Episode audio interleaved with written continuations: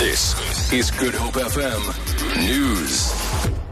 A group calling themselves the People's Cons- Consultative Assembly gathered at Langa this morning in an effort to put pressure on President Jacob Zuma to step down. Similar assemblies were held in Johannesburg and Durban.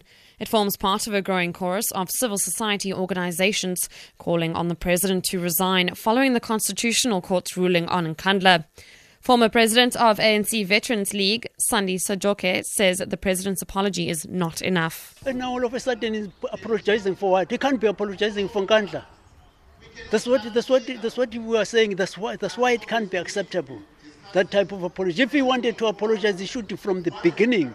He would not have gone spending actually further taxpayers' money because all those uh, activities was involved in to defend and protect what he has done were activities showing that he is actually knowing and can't actually be apologizing.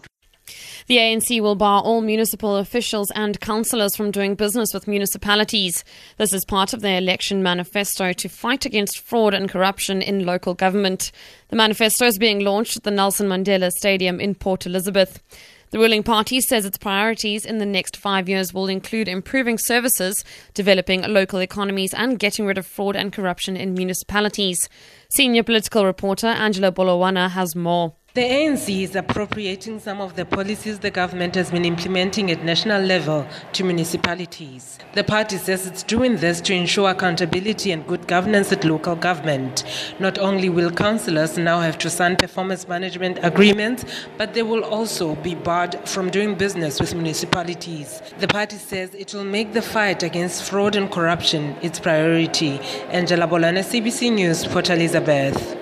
Meanwhile, President Jacob Zuma Zuma rather has begun addressing a packed Nelson Mandela Bay Stadium in Port Elizabeth at the launch of the ANC's election manifesto.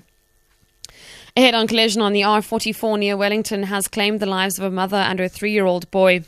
Four others sustained moderate injuries and were taken to a Paarl hospital for treatment. ER24 spokesperson Russell Meiring says that the mother died on the scene while the child succumbed to his injuries at hospital. He said it is believed that one of the vehicles swerved in front of the other, causing the crash. On our arrival, we found two light motor vehicles in the middle of the road, both having sustained a large amount of damage in the collision. The deceased two children, boys believed to be three years old, lay outside of the vehicle. The one child lay in a critical condition while the other had escaped with only minor injuries. Once treated, both boys were transported to a nearby hospital for further treatment. Unfortunately, the critically injured child succumbed to his injuries on arrival at hospital. And finally, Cape Town Stevenson Gallery has congratulated sensational local artist Kemang Wa Lehulere, who won an international award. The 32 year old Capetonian was just named Artist of the Year for 2017 by the Deutsche Bank. The award was made on recommendation by the bank's Global Art Advisory Council. The honour enables Wa Lehulere to present a solo exhibition at the bank's art hall in Berlin, Germany next year. For Good Hope FM News, I'm Vicky McCallum.